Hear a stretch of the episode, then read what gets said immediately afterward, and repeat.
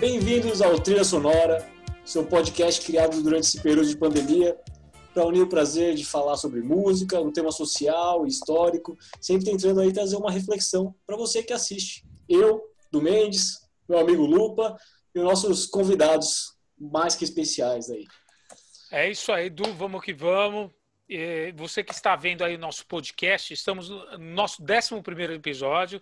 Clica aí no sininho no YouTube, se inscreve no canal, não perde tempo, ganha tempo. Clica no sininho.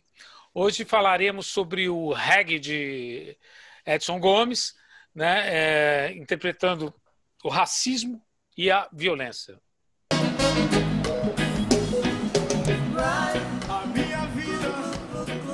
Isso aí. Para isso, nós temos dois convidados escolhidos a dedo.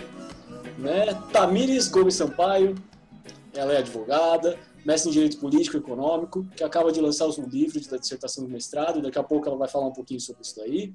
Uh, Tamires foi a primeira presidente negra do Centro Acadêmico João Mendes Júnior, do Mackenzie.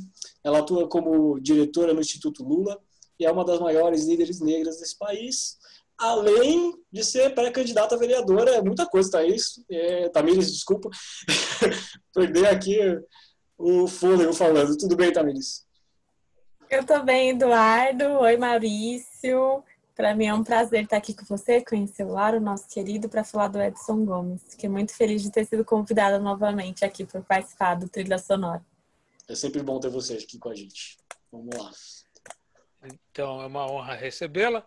É, e o Lauro Cornélio da Rocha, né? O Lauro é poeta, tem graduação em filosofia pela Universidade Federal de Juiz, Juiz de Fora, também é graduado em pedagogia pelo Centro de Ensino Superior de Juiz de Fora, com mestrado em História Econômica pela Universidade de São Paulo, né? E atualmente ele é coordenador pedagógico da, da Prefeitura de São Paulo e assessor para discussões de currículo, formação de educadores, relações étnico-sociais em ONGs e secretarias de educação. Além, ele também tem um livro de poesias, né? Que também Não sei quantos, depois, depois vai divulgar também.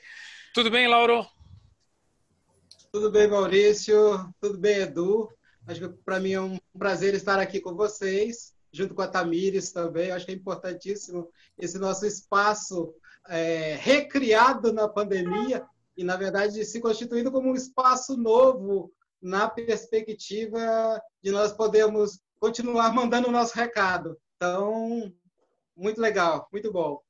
Obrigado. E, sem dúvida, Obrigado. com Edson Gomes como a trilha muito legal. Uma boa trilha a ser seguida aí. Então vamos falar um pouquinho aqui sobre o Edson Gomes. Eu vou falar alguma, alguns fatos, alguma coisa. Se vocês tiverem alguma coisa para adicionar, por favor, me ajudem aí.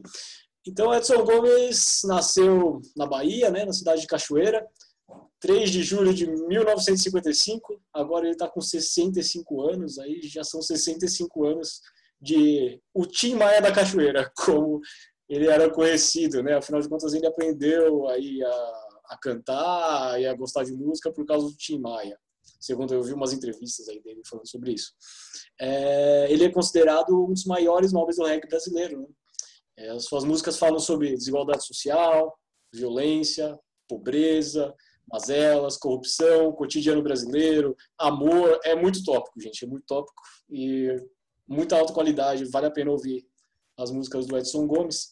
Ele começou bem cedo a carreira musical dele, aos 16 anos, ele ganhou um festival de música na cidade e começou a carreira artística mesmo, já aos 16 anos. É, em 1982, o Edson ele viaja para São Paulo e arranja um emprego na área de construção civil, né, uma hora pesada. Em 1988, ele grava um álbum de reggae, uh, álbum, o álbum Reggae Resistência, de onde saiu o seu primeiro sucesso com a, canção Samarina, uh, com seu estilo já definido como um roots reggae, né, engajado, influenciado por Bob Marley e Jimmy Cliff. Né, ele tem 10 álbuns lançados, sendo que dois deles são ao vivo. Pois é, né, Maurício? É, é interessante, porque a gente vê um dos maiores nomes do, do reggae brasileiro, né? E assim, você vê como não é fácil. O cara precisou trabalhar na construção civil, né? E isso aí tem muito a ver essas dificuldades todas que ele passou, tem muito a ver com o que a gente quer falar um pouco hoje. Então, eu vou deixar uma pergunta para a gente começar esse debate aqui. Né? Dentro da sociedade brasileira atual, né, onde a gente tem opiniões radicalizadas sobre credos, relações é, não heteronormativas, raça, política, etc. Né? É, qual a importância é, do Edson Gomes na tradução né, de todas essas mazelas que a gente citou agora, é, principalmente enfrentado pelos negros, numa sociedade que a gente tem assim como prevalecência o racismo estrutural e a violência? E aí fica a pergunta para você, gente. Vamos lá. Tamires? Quer que eu comece? Pode, pode ah, começar. Posso... Pode começar. Tá, posso, posso começar. Olha, eu acho que o reggae, assim como o samba, o rap, o funk, é, essas, essas culturas, né, essas músicas que são majoritariamente periféricas, que são negras, que são é, do Nordeste, é, das periferias, elas são muito importantes para fazer esse processo de tradução e para, inclusive, é, fazer com que as pessoas negras, periféricas, se entendam, acho que como agente político, e percebam esse processo de desigualdade, sabe? Eu acho que a música, ela consegue atingir a gente de uma forma que nenhuma aula ou palestra ou live de mil horas consegue. Eu acho que através de uma frase é, pequena, através de, um, de uma harmonia é, de, de, de versos, a gente consegue traduzir né, esses todos os anos de, de escravidão, de exploração, de violência e de desigualdade que existe no Brasil, né? E o Edson Gomes, ele tem uma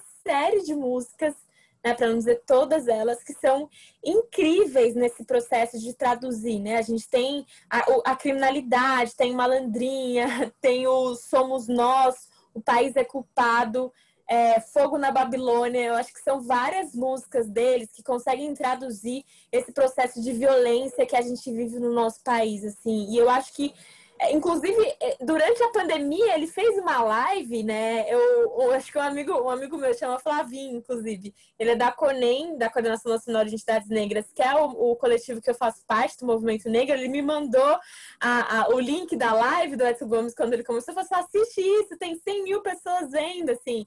E, e eu fui olhar ainda hoje para ver como, como estava, mais de 400 mil pessoas, assim. Então, ele, para além é, de conseguir fazer músicas que conseguem traduzir de forma é, escura, né? Não vou dizer clara, assim, né? De forma escura essa realidade brasileira, é, essa diversidade brasileira, esse processo de desigualdade, mas também de potência que existem, né? Nas periferias, na, no Nordeste, no interior, é, ele consegue atingir milhares de pessoas, né? De forma que muita gente não consegue. Então ele tem um trabalho, para além de ser um dos maiores nomes da, do reggae aqui do nosso país, para não dizer o maior nome, né? Tem muita gente que considera ele como o principal nome do reggae do Brasil. É, ele consegue, para além dessa parte musical, cumprir um papel é, social e político no nosso país muito importante.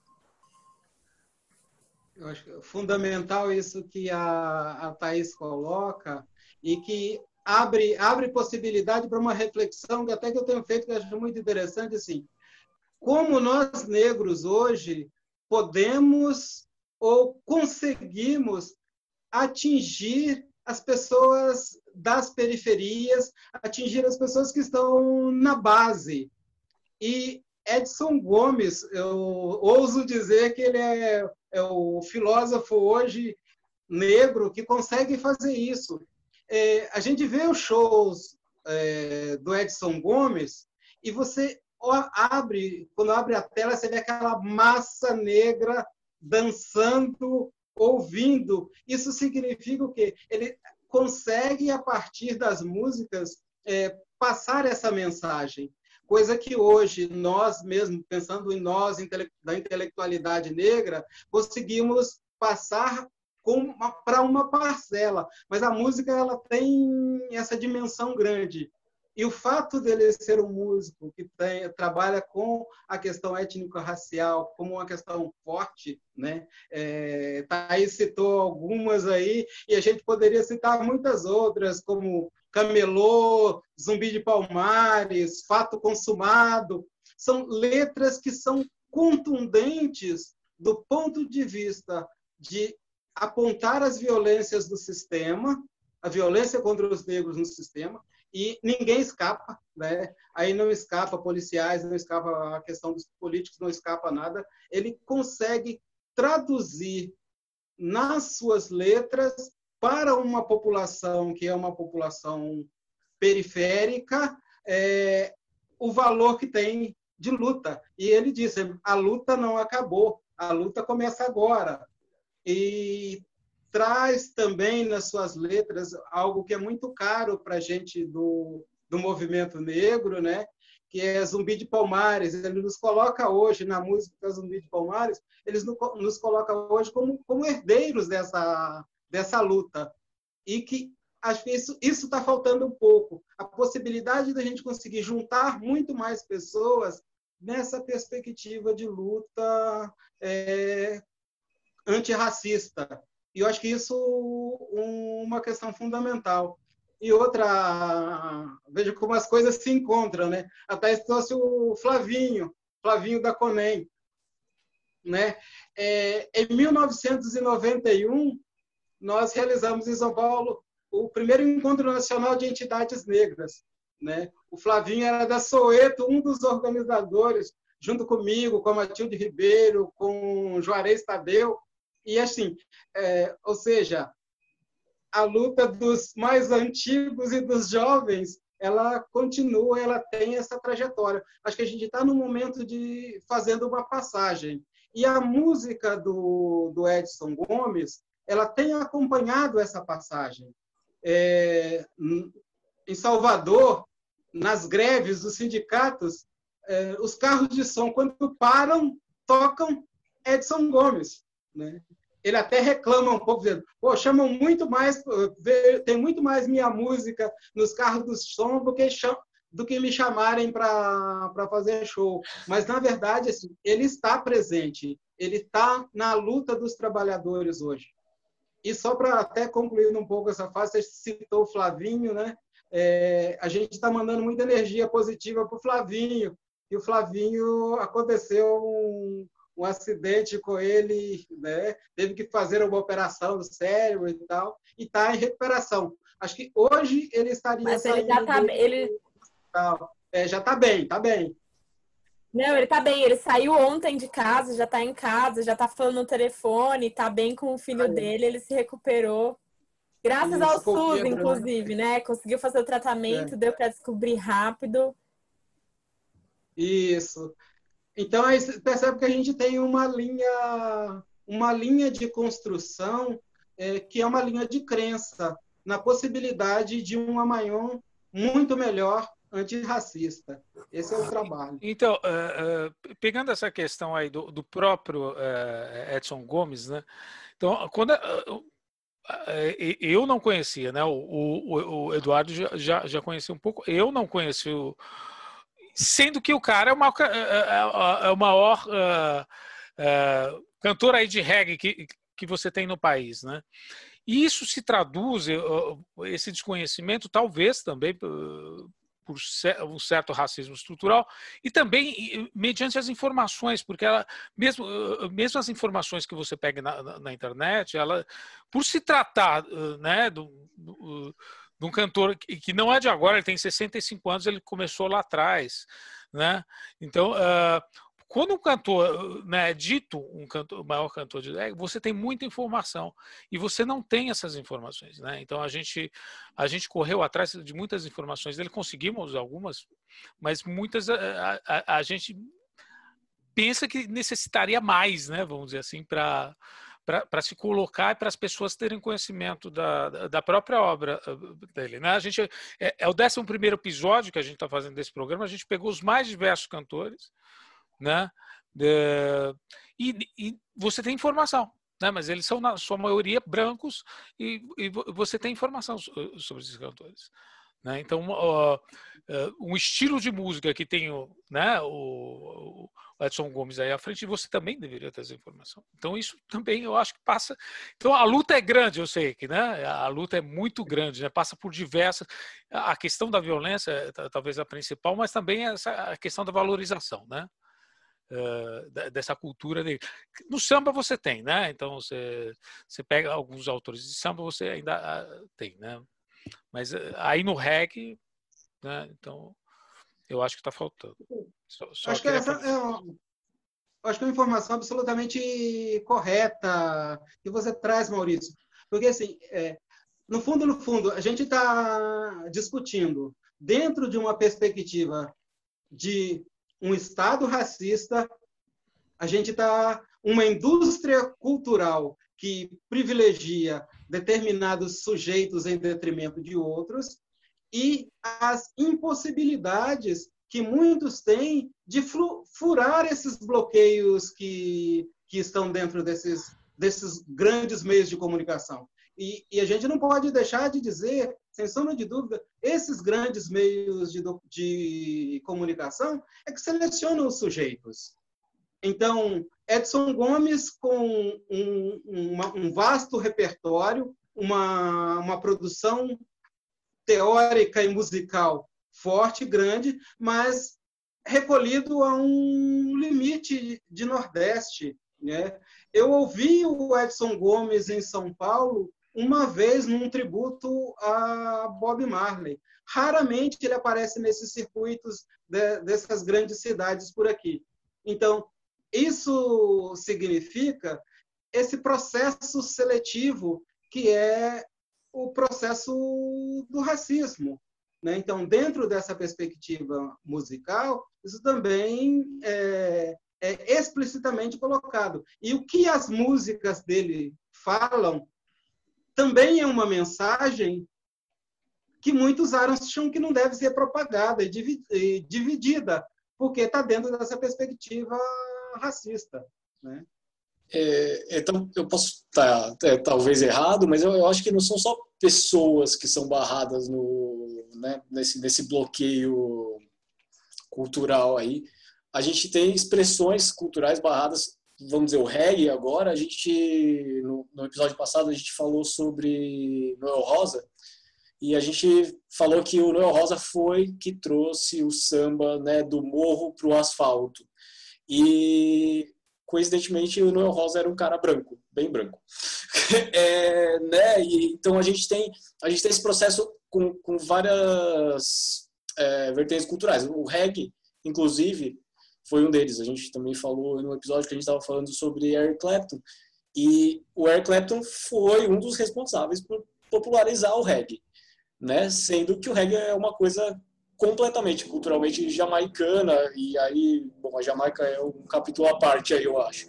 Mas é, é essa questão, você precisa popularizar uma, uma coisa que veio da, da cultura negra através de um branco, né? Então a gente tem isso com blues, né? A gente tem isso com o rap, a gente tem isso com o reggae, eu, eu, eu, acho que encaixa um pouco no que o Lauro estava falando. A gente tem isso com todas, todos os meios musicais, na realidade, porque é isso, quando a gente fala sobre o racismo, né, sobre ser estrutural, sobre como ele se reproduz na nossa sociedade, isso está muito baseado. As, as culturas, né, as manifestações culturais que são identificadas, que são constituídas basicamente por pessoas negras, por pessoas periféricas, por nordestinos, elas são criminalizadas, né? São criminalizadas até o ponto que alguém ou desponta e explode, né? E aí vira uma coisa assim incontrolável, ou né, alguma pessoa branca se apropria, de certa forma, né, dessa construção cultural e consegue, a partir dela, é, ela trazer para esse espaço, né, do, do asfalto, nessa né, analogia que você fez entre o muro e o asfalto, porque, como o Lauro comentou, né, nas na Bahia, no Nordeste, nas ruas, né, nos carros de som da, das periferias, é, ele é ouvido e muito, né? E não só lá, eu diria que aqui também, eu tenho vários amigos meus é, jovens que curtem, conhecem ele, assistem, são fãs, mas realmente, assim, na, na mídia tradicional, né, nos espaços de música é, que dão maior visibilidade para os artistas brasileiros, a gente não consegue nem ver, é, de certa forma, essas expressões musicais que são criminalizadas e que são excluídas, e muito menos os artistas negros que são referências dessas áreas, né? É, a gente, inclusive, percebe isso, assim, não só no reggae, no samba, mas no próprio funk, no rap, né? O quanto que artistas de funk e rap, quanto mais se embranquecem, quanto mais entram nessa lógica da mídia tradicional, eles ganham mais visibilidade, né? É, e, e, é um processo que passa por um, por, inclusive por, na minha avaliação, pelo menos, né, passa por essa construção do debate do etnocídio no Brasil, sabe? Do genocídio no Brasil. Porque você tira um pouco a essência, né? Tenta tirar a essência, tenta desconstruir, construir outras caras, outras faces sobre essa manifestação cultural que é, é isso, é majoritariamente negra, é periférica, para que ela consiga ser vendível, sabe? Para que o mercado consiga é, se apropriar dela e, e, vender, e disseminar, e massificar. E isso está diretamente relacionado a, a, como que a nossa cultura, a cultura negra, ela é criminalizada, ela é excluída, ela não, não pode ser de forma alguma massificada. Porque eu acho que parte da transformação da estrutura social passa muito pela cultura, assim, para não dizer que passa diretamente pela cultura, porque é isso, quando a gente fala que as letras de rap, as letras de reggae, as letras de samba, as letras de funk, inclusive, os slams, né, as poesias, as batalhas de rima. É, quando a gente fala como elas conseguem, de certa forma, trazer um debate sobre a desigualdade, sobre a nossa história, sobre o nosso papel na sociedade, é, de uma forma que nada consegue, na minha avaliação, nada, assim, nenhuma palestra é isso, nenhum ato, nada consegue da, traduzir isso e fazer com que as pessoas consigam absorver da forma que a música faz, que a poesia faz, né, que a poesia cantada faz. É, ou, ou seja, existe um potencial revolucionário muito grande na cultura, no rap, no reggae, no samba, no, no funk. Né? Não é à toa que essas expressões elas são é, excluídas e ao máximo que podem não, não dão visibilidade, né? É, é um pouco... Tem alguns que querem excluir mais ainda. Por isso. É, um, é um pouco como diria o Caetano, né? Você teve uma ideia incrível, escreve uma canção. Porque isso é possível filosofar em alemão é um pouco sobre isso. Mas é, eu acho que tem uma, uma, outra pergunta que eu queria deixar, porque é, quando a gente vê a questão, eu vou usar o, de novo Bob Marley, é, o, Eric Clapton potencializa né, a, a, música do Bob Marley, porque o Eric Clapton já era conhecido internacionalmente, por todas as questões que a gente já colocou aqui, é, mas ele dá uma, assim, não que ele dê uma voz, mas ele coloca o Bob Marley em, no, no, foco, né, de, de alguma maneira. O Bob Marley, inclusive, não gostou disso, e, né, se, se for ver a, a história. A história. Mas qual é, qual é a validade disso, né? Qual é a validade, por exemplo, do, de um de uma uma expressão cultural negra ser popularizada, ser, ser posta em voga por uma pessoa que não tem não, não tem voz dentro disso, né? E não não faz parte da dessa expressão cultural. Não sei se eu fiquei claro. Sim, sim. Boa pergunta eu acho que eu, eu, queria voltar um, voltar um pouco, acho que na, no que a, a Tamira estava falando sobre essa questão, a questão da criminalização. É, só para até para ampliar esse leque e aí já dá para entrar na, na questão que você formula. Quer dizer, a criminalização da população negra ela atinge todos os setores nos quais nós estamos inseridos né? Então, é, no, no fundo, no fundo, é a criminalização dos sujeitos. É, então, quer seja, é religião criminalizada. É a forma de gingar, dançar criminalizada. É a forma de produção musical criminalizado. É a cor da pele criminalizado. É o cabelo criminalizado. Ou seja, não, não houve dentro dessa construção histórica de sociedade brasileira um espaço que você dissesse assim, né? Olha, nessa construção da história do Brasil, as ideologias dominantes não criminalizaram isso da população negra. Então, é isso que eu chamo de uma mentalidade escravista que perpassa por todos os espaços. Então, é, é árdua a luta dessa desconstrução. E aí, é, quando eu falo nessa luta, na árdua luta dessa, dessa desconstrução, é, se consegue, e aí essa tem divergência sobre essa questão desse pensamento, mas a gente pode depois até discutir melhor isso, mas se consegue, a partir de um outro referencial, de um referencial branco de alguém que solidarizou-se com determinada situação, ou virou como que um cooperador, um, alguém que compreendeu e eu acho que isso é fundamental, né, que compreendeu substancialmente o poder da, da população negra, o poder da música negra, ele, ele consegue abrir espaços. Mas aí que a situação é assim, abrir espaço não significa ser dono, porque se for dono, ele repete a mesma situação que já existia antes. Então, acho que tem que, ter, tem que ter muito cuidado como que essas coisas como foram sendo organizadas, como são arquitetadas, e ver que, sim, tem muitas pessoas que tem hoje pessoas brancas que têm é, uma valoração do ponto de vista da população negra como aqueles que abriram caminho. Isso eu falo em vários setores. Também na intelectualidade, se a gente for pensar é, um pouco do papel do Florestan Fernandes em, em colocar a, a abrir caminho para discussão sobre questões da intelectualidade negra dentro do espaço universitário ou do espaço intelectual, foi um papel grandioso. Mas agora é o seguinte, agora deixa que nós vamos, porque nós não, não é que nós não sabemos e nós não temos. Nós sabemos e temos. Éramos totalmente barrados. Agora é processo de construção. Então, Acho que esse é um dado que eu acho importante a gente considerar. Então, é, existem pessoas que têm, têm um papel importante é, como solidários né, nesse processo. Vamos, amigo, lute! Vamos, amigo, lute! Vamos, amigo, lute! Então, eu queria colocar uma questão uh, aí, que, eu tenho algumas dúvidas, né? inclusive que eu formulei agora.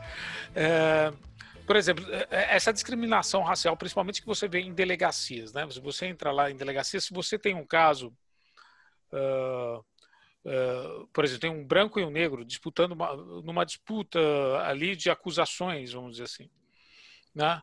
Uh, eu sei que isso acontece, que eu já vi muitas vezes isso em delegacia.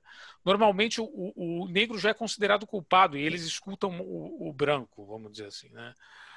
essas questões. Então, parece uma, uma, coisa cultural, né? Que parte do princípio que o bandido é, é, é o negro. Né? Parece que parte desse. Isso também é. é, é isso a, a, gente vê dentro das delegacias, mas é, não só dentro das delegacias. Qual o reflexo, né? Qual o link que tem isso, de, de, dessa cultura com a violência, né? Fora de, das delegacias. É, isso é uma violência dentro da delegacia já, né? De discriminação, porque ah, provavelmente nessa situação, qualquer disputa, o negro que vai ser considerado culpado de antemão. Né? E o, o depoimento válido muitas vezes é do branco. Né? Uh, que é válido ali naquele, eh, naquele, naquela ocorrência. Essa cultura, qual que é o reflexo? Como que isso se transmite aí na violência, né? Porque a gente percebe. Estava dando uma olhada numa pesquisa aqui de 2017 que teve, uh, saiu no Jornal de São Paulo 2019, em junho do ano, do ano passado, a pesquisa da desproporção das mortes, do, dos homicídios de negros e brancos. Né? É, a pesquisa tem negros e não negros, né? Então, você vê a proporção. Em São Paulo é menor, mas mesmo assim, em São Paulo é 12,6 por 100 mil negros e 8,7 de brancos por 100 mil. É menor a proporção. Mas se você pega Pará, se você pega outros estados, é uma coisa. É, mas em São Paulo já é absurdo, né? Porque 50% a mais de, de, assassinatos são de negros, né? Mas você pega, pega em outros estados é 100, 200, 300% a mais, 500%, né? dependendo do estado que você pega. Então tem essa questão uh, cultural, pa, pa, parece que é, como é que se que, pode quebrar né, essa questão, né, porque vem lá da criação, né, porque se você pensa, a pessoa é criada nesse ambiente né, de, de discriminação né, do, do, próprio negro. Já, é, é, então você, né, então é, é, essa questão do racismo estrutural também está aí no meio, que a gente nasce com a gente nasce, nós os brancos, a gente nasce com muitas dessas coisas e muitas vezes a gente tem coisas que a gente nem sabe que tem, né? Essa é é a verdade, né? Porque você já já nasce sob uma educação equivocada, vamos dizer assim, né? sob uma criação equivocada culturalmente também, dizendo, né? Então eu queria mas eu queria ver, eh, estabelecer esse link, né? Como, como que se quebra isso? O, o, o que que acontece, né? Para ter tanta violência, vamos dizer assim, uh, esse link de, de, dessa cultura com a violência para com os negros. Né? Eh, existe uma raiva transmitida por trás dessa, uh, dessa educação, né? porque não é só discriminar, é a raiva também, porque se você mata, né? É, tem uma questão por trás. Né? Thaís quer falar? Ó, oh, Tamires quer falar? Tamires. Posso falar assim? Tamires. Olha, não, posso, posso... Vou no gancho. Não, mas sempre confundem mesmo Thaís, Tamires. Tam... é... Mas então, Maurício, eu vou aproveitar essa sua deixa para falar sobre o livro que o, que o Eduardo comentou. Assim, meu mestrado ele foi sobre. Eu sou formada em Direito pelo ProUni no Mackenzie, eu sou mestra em Direito Político Econômico também pelo Mackenzie, com foco em política criminal e racismo estrutural pesquiso também genocídio da população negra no Brasil. É, e eu, o meu livro, que foi lançado agora há pouco tempo pela editora Contra Corrente, começou a pré-venda. Comprei. Ah, que legal, que legal. Quem ainda não comprou, inclusive, corre lá na, no site da editora Contra Corrente, que está em pré-venda, vai ficar pronto agora no mês de agosto. É, é um livro chamado Código Oculto, Política Criminal processos de racialização e obstáculos à cidadania da população negra no Brasil. Eu falo sobre como, falo sobre o período escravocrata, a luta negra pela abolição da escravidão e sobre como, é, após a abolição da escravidão, o racismo se torna estrutural e, e passa a se reproduzir em todas as nossas relações sociais, institucionais, através da economia, do direito, da política e da ideologia. E aí eu acho que a ideologia ela está muito relacionada com esse papo que a gente está fazendo aqui, né, com música, com cultura, porque é através dela, né, através dessa comunicação que imagens é, de negros que são criminalizadas, que são segregadas, que são construídas como algo a ser é, colocado de lado, né, excluído socialmente, racialmente e, e, e, que inclusive faz com que essas violências diárias que a gente sofre fisicamente, emocionalmente, é, e que as nossas produções culturais, religiosas, políticas também sejam criminalizadas também, né? Então, de certa forma, quando a gente fala que o racismo é estrutural, significa que é, por, um processo de racialização da sociedade brasileira, né? A população negra e periférica, é, todas as nossas relações, isso foi uma coisa, inclusive, que, que o Lauro comentou agora, né? É, o, o, que é produzido pelo negro, o que é caracterizado como negro, e isso esteja relacionado à política, seja a nossa religião afro-brasileira, por exemplo, candomblé e umbanda, que também é criminalizado aqui no Brasil, as nossas expressões culturais, artísticas, né? O, o grafite, o slam, o rap, o reggae, o funk, o samba, são também criminalizados porque são características, expressões culturais da população negra. É, assim como, enfim, o, o, movimento negro, né, o movimento hip hop, o movimento cultural periférico como um todo, também são criminalizados. Isso acontece porque existe uma lógica né, de controle é, sistemático, de violência sistemática e estrutural contra a população negra no Brasil, que passa desde o processo escravocrata até os dias de hoje. Essa violência que acontece na delegacia, né, que, o, que o Maurício comentou, esse processo de criminalização, ele se reflete em todas essas áreas. É, inclusive é o que faz com que as políticas sociais não cheguem até a população negra, é o que faz com que a violência policial nas periferias seja autorizada, seja tratado como regra, não choque, né? A gente teve há poucas semanas uma mulher negra de 51 anos que teve o seu pescoço pisoteado com a botina de um policial militar, que ela desmaiou, sufocada, né? É, a imagem do George Floyd, que foi um homem negro assassinado por um policial nos Estados Unidos, que chocou o mundo inteiro, que gerou mobilizações pelas vidas negras, contra o genocídio da população negra, acontece aqui no Brasil diariamente, né? Em 2016, nós tivemos uma CPI sobre o assassinato de jovens negros, tanto na Câmara Federal quanto no Senado, e no relatório dos dois CPIs estava dito que a cada 23 minutos um jovem negro é assassinado no Brasil.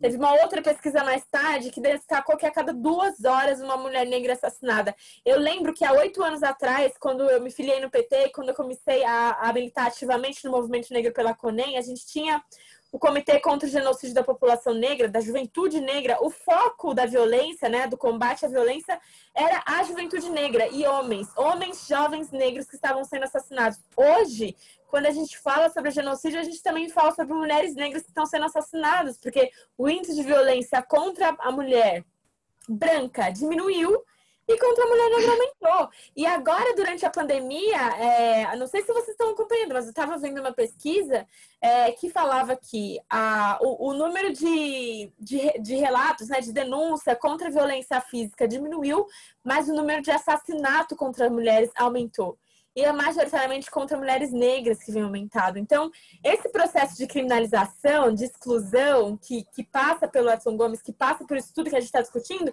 se reflete em absolutamente todas as áreas. Né, há muitos anos. Né? É um processo de genocídio mesmo, né? de exclusão, de impedir que a nossa cultura né, e essa nossa produção ela, ela tenha um espaço. Isso, eu, Maurício, nesse exemplo que você deu, eu vou fazer uma afirmação e vou tentar depois é, dissecá-la um pouco. Quando você fala da questão lá na, na delegacia. É, eu costumo fazer essa afirmação quando eu estou trabalhando com, com as professoras, dizendo, mesmo que um branco seja antirracista, ele pode se beneficiar do racismo. É. Mesmo que um branco seja antirracista, ele pode se beneficiar do racismo na sociedade brasileira. E vou tratar, vou trazer o seu exemplo de volta. Suponha que esse branco e esse negro que entraram em conflito, em confusão, que esse branco seja antirracista que ele não discrimine negros, etc. e tal, que ele não, não marginalize, que ele não tá, que ele está na militância junto com, com outros negros. Mas se o policial, o delegado, quem quer que seja, que vai atender o caso, ele vai beneficiar esse branco e não o negro. Por isso a gente diz que isso está dentro da estrutura e isso acontece também em outros espaços de emprego, em outros espaços de trabalho.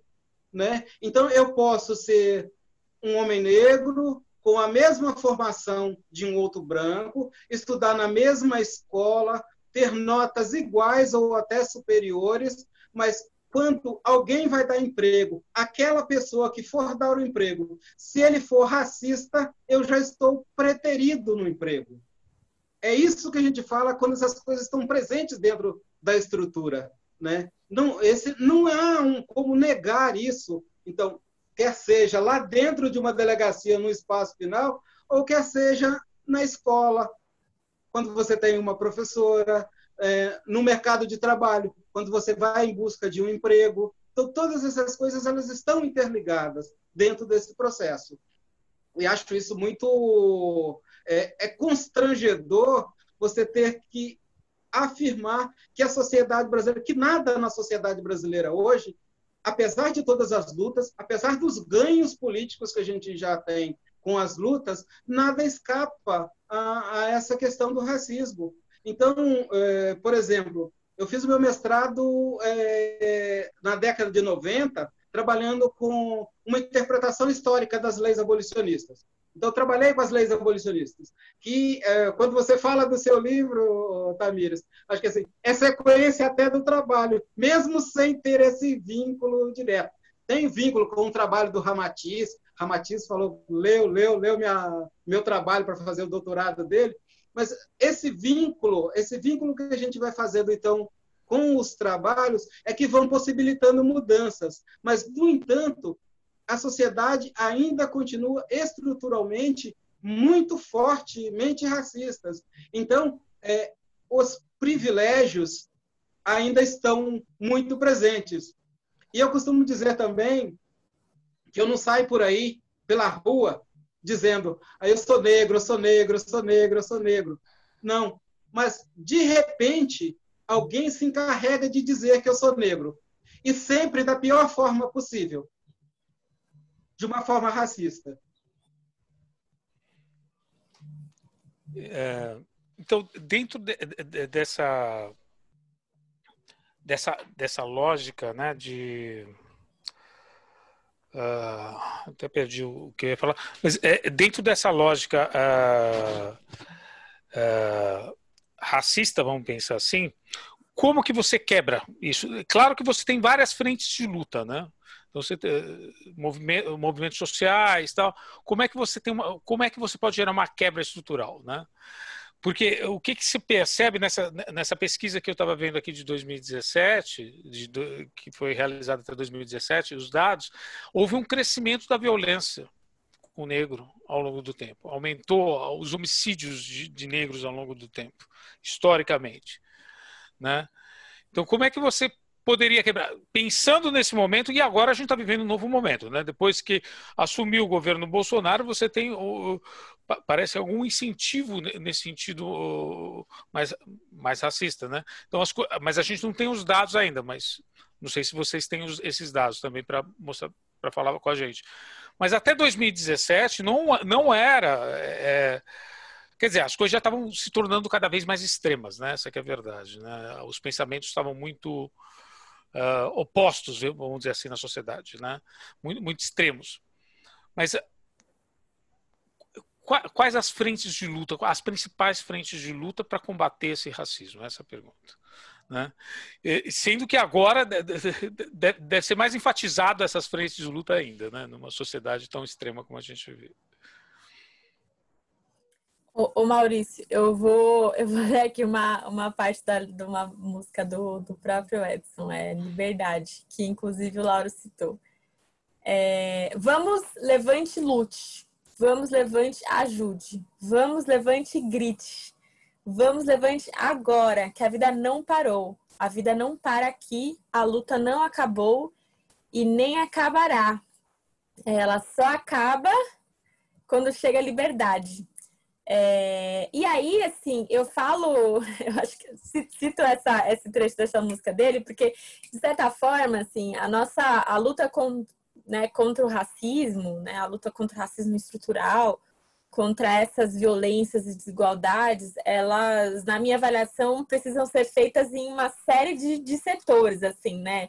É, é, é através do movimento na rua, é através de uma transformação política, é através é, da superação do sistema econômico capitalista, porque é isso, o capitalismo hoje ele sobrevive é, dessas desigualdades, dessas violências, então não há que se falar em combate ao racismo estrutural, estrutural sem falar é, da superação do sistema capitalista, na minha avaliação, não há que se falar de combate ao racismo e essas violências sem pensar é, em uma reforma, uma transformação no sistema político é, e jurídico, inclusive, que a gente vive, porque a política brasileira, da forma como ela é estruturada, o sistema judiciário, o poder judiciário, né, a legislação, da forma como ela é construída, também ela está baseada num processo de manutenção dessa estrutura social que é desigual e que é violenta e que segrega a população negra e indígena aqui do nosso país. Assim. Então, é, passa por um processo de valorização da educação, de conhecer a nossa história, passa por um processo de valorização da cultura,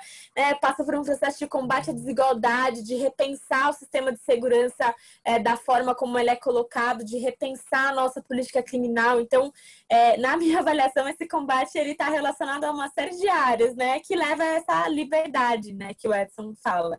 Que é uma liberdade dessas amarras todas que a gente está, dessa estrutura social violenta, é, desse, desses muros que cercam né, a população negra e periférica no nosso país?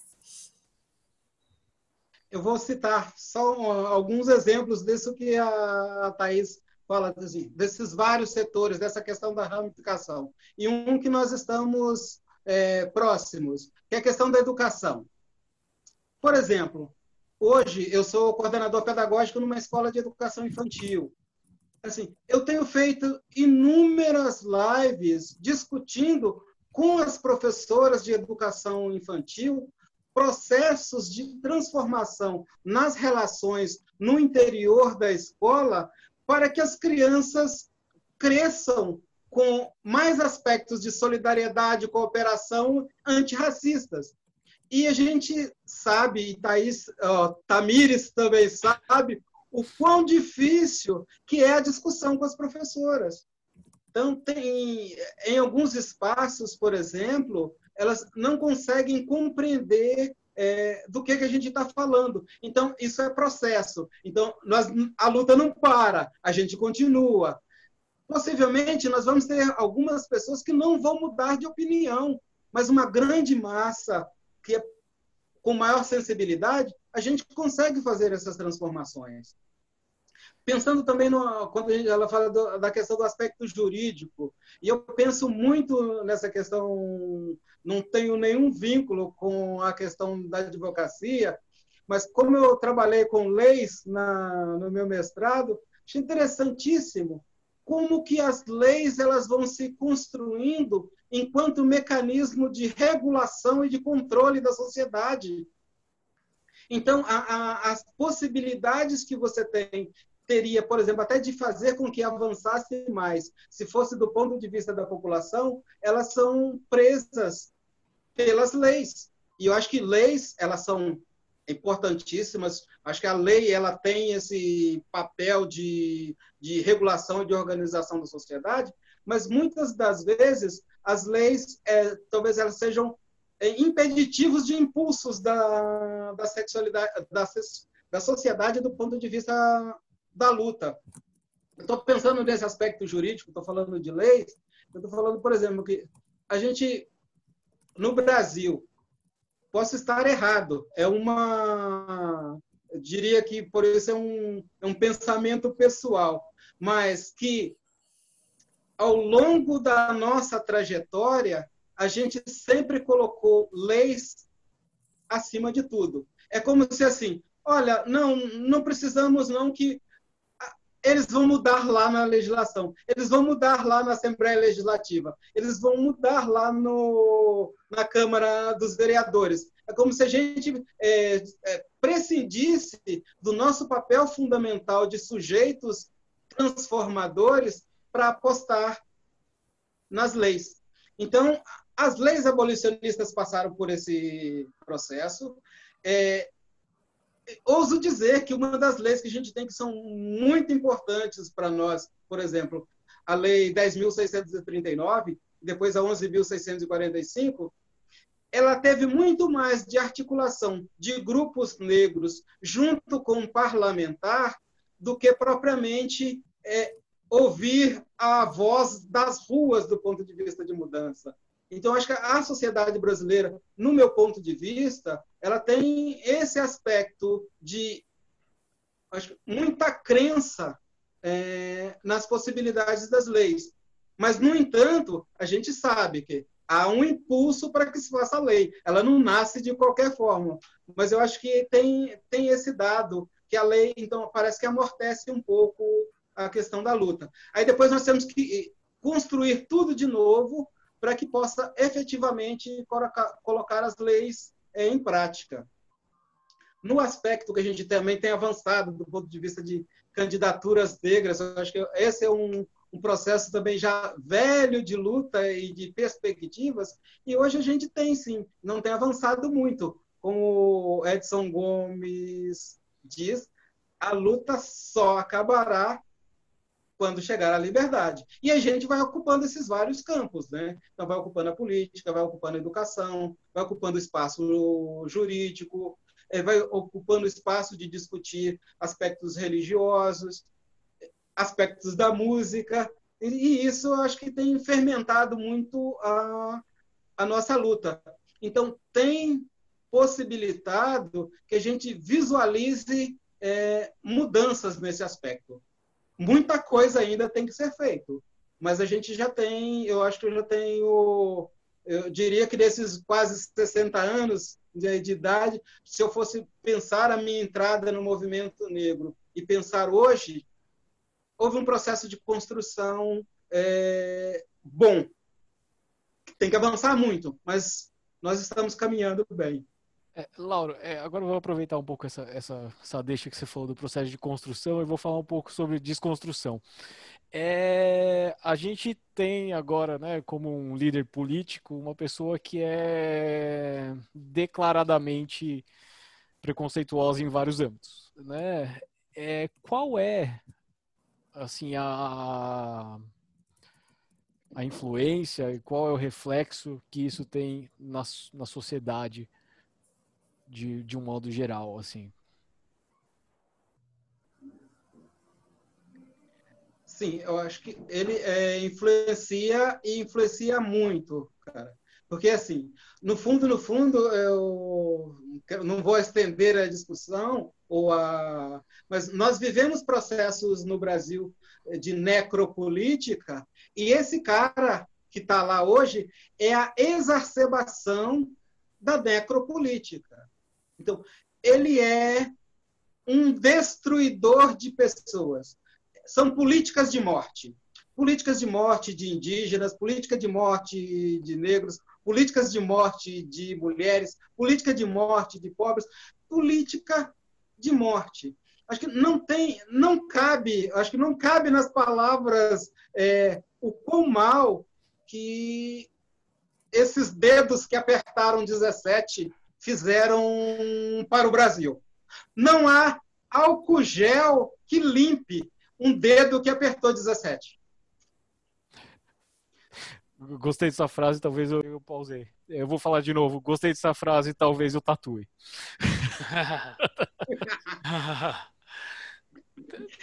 Não, e assim, só, só para completar, né? Eu tenho uma coisa em relação ao Bolsonaro que me preocupa muito, que também está relacionada a essa questão cultural e ideológica, que é o seguinte: o discurso que o Bolsonaro faz, é, ele autoriza a violência e a morte, né? Um presidente da República tendo como símbolo uma arma, sendo abertamente homofóbico, racista, machista, é, na prática, não só no discurso, mas na prática do seu governo federal, promove políticas que levam a um processo de genocídio da população brasileira, né? em especial contra a população negra e a população indígena, isso gera um processo na acho que na formação cultural da nossa sociedade que eu acho tão perigoso, porque a gente hoje tem pelo menos 30% dos brasileiros que apoiam ainda o Bolsonaro mesmo depois de todas essas justificativas e apoiam porque é, introjetaram essa cultura racista, violência,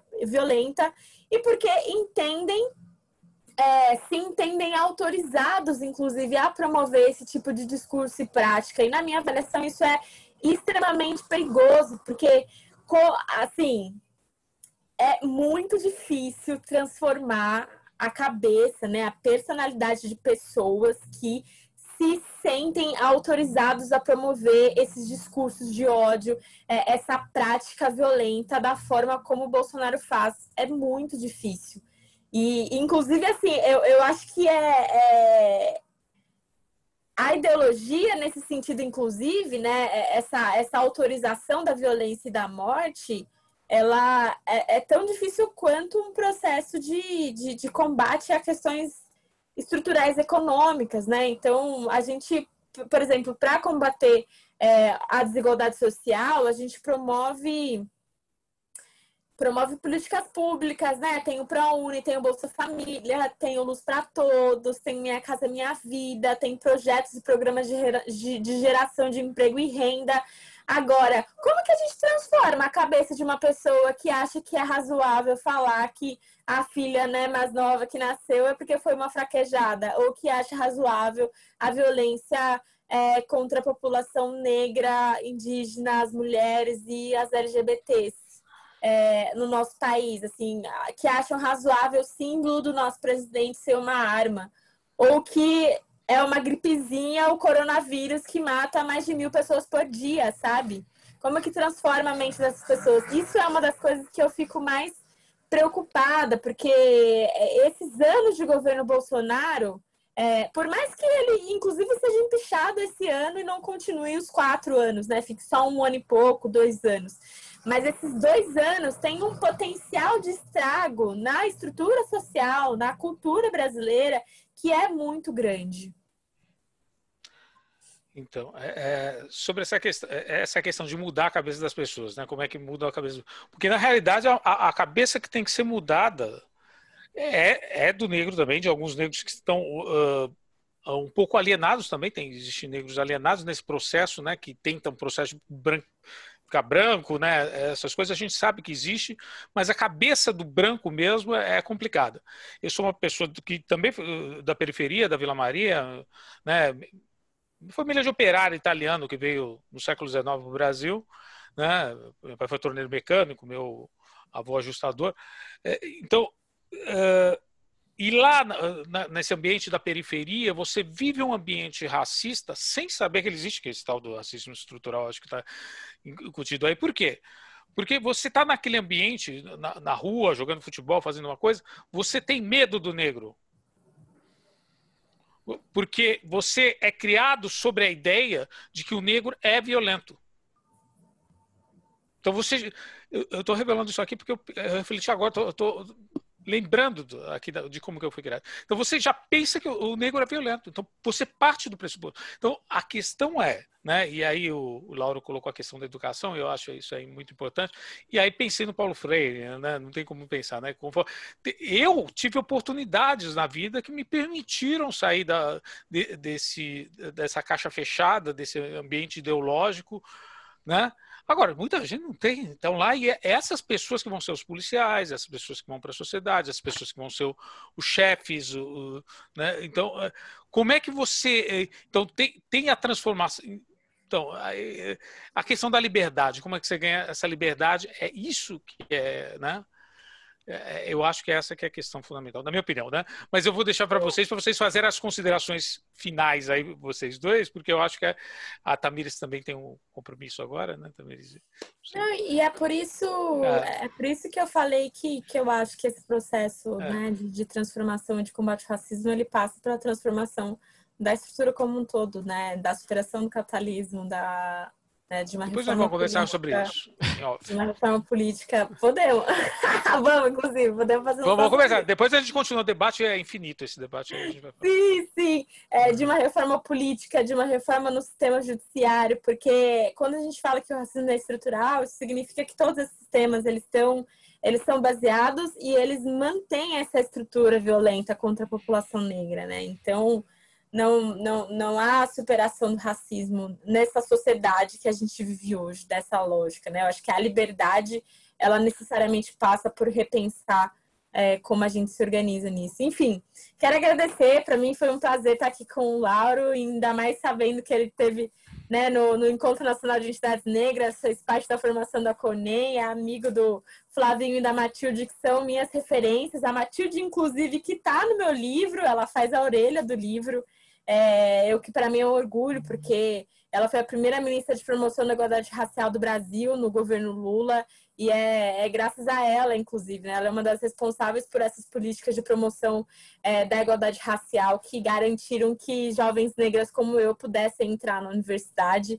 É, Eduardo e Maurício, para mim é sempre um prazer estar aqui com vocês no Trilha Sonora. E é isso, gente. Obrigada. Espero que vocês tenham gostado. Imagina, obrigado, Tamires. É um Amamos. prazer. Vamos.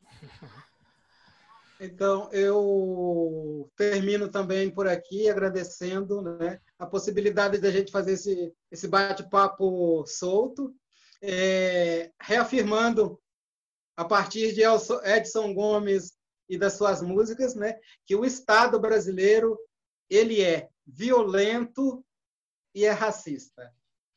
E as instituições privadas ou públicas que estão dentro desse componente do Estado, elas também são violentas e racistas. E muitas das mudanças, elas só ocorrem a partir de pressão. E muitas das mudanças, nós precisamos ter, estar muito atentos a isso, que muitas das mudanças, elas parecem que se concretizaram, mas às vezes elas são ações pontuais. E aí a gente vê muito isso na, na televisão brasileira. E eu só queria trazer um exemplo nesse finalzinho, o exemplo da, da Rede Globo e a discussão sobre a morte do, do, do Floyd lá nos Estados Unidos. Eu estou falando da Globo, da Globo News.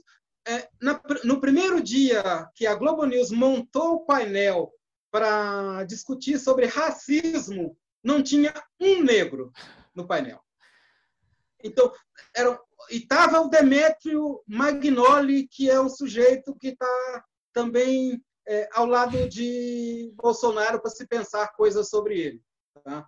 Então, aí o movimento fez pressão, as pessoas foram pressão. No outro dia, o que a Globo fez? Ela fez uma mesa para continuar discutindo o tema racismo, só com negros. Eu falei, pô, então, eles têm pessoas com possibilidade para fazer não só essa discussão sobre racismo, mas para fazer outras discussões também. Aí conversei com a minha filha e falei: olha, daqui a pouco esses negros vão desaparecer desse painel. E voltou. Terminou, falou: agora não tem mais George Floyd, não tem racismo. Sumiram os negros do, do painel. Ou seja, ela continuou sendo violenta e racista. Tenta calar a boca com um ou dois programas e acabou. É, então, ela mantém essa organização da sociedade do jeito que ela está.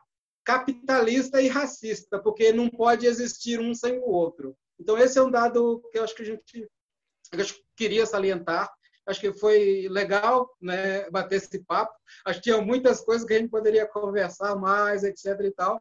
Mas quem sabe numa. numa não, não, tá faltando um monte de coisa aqui, né? Então a gente tá, tá com, a gente tá sedento, mas. Eu acho que a gente vai precisar fazer parte 2. Acho que a gente vai precisar fazer é, parte 2, 3, 4. Dá, dá para discutir muita coisa, né? Então, mas queria agradecer ah. vocês. Lauro, agradecer a você, Tamires, pela participação maravilhosa. Eu acho que foi muito instrutivo, a gente aprende muito com vocês. Vocês não sabem como a gente aprende. Então. Ah, é sempre du... um prazer, muito obrigado, Lauro. Muito obrigado, Tamires. E a gente vai ficando por aqui, mais um programa e. É isso aí, gente. Eu não sei o que falar mais. Tá bom.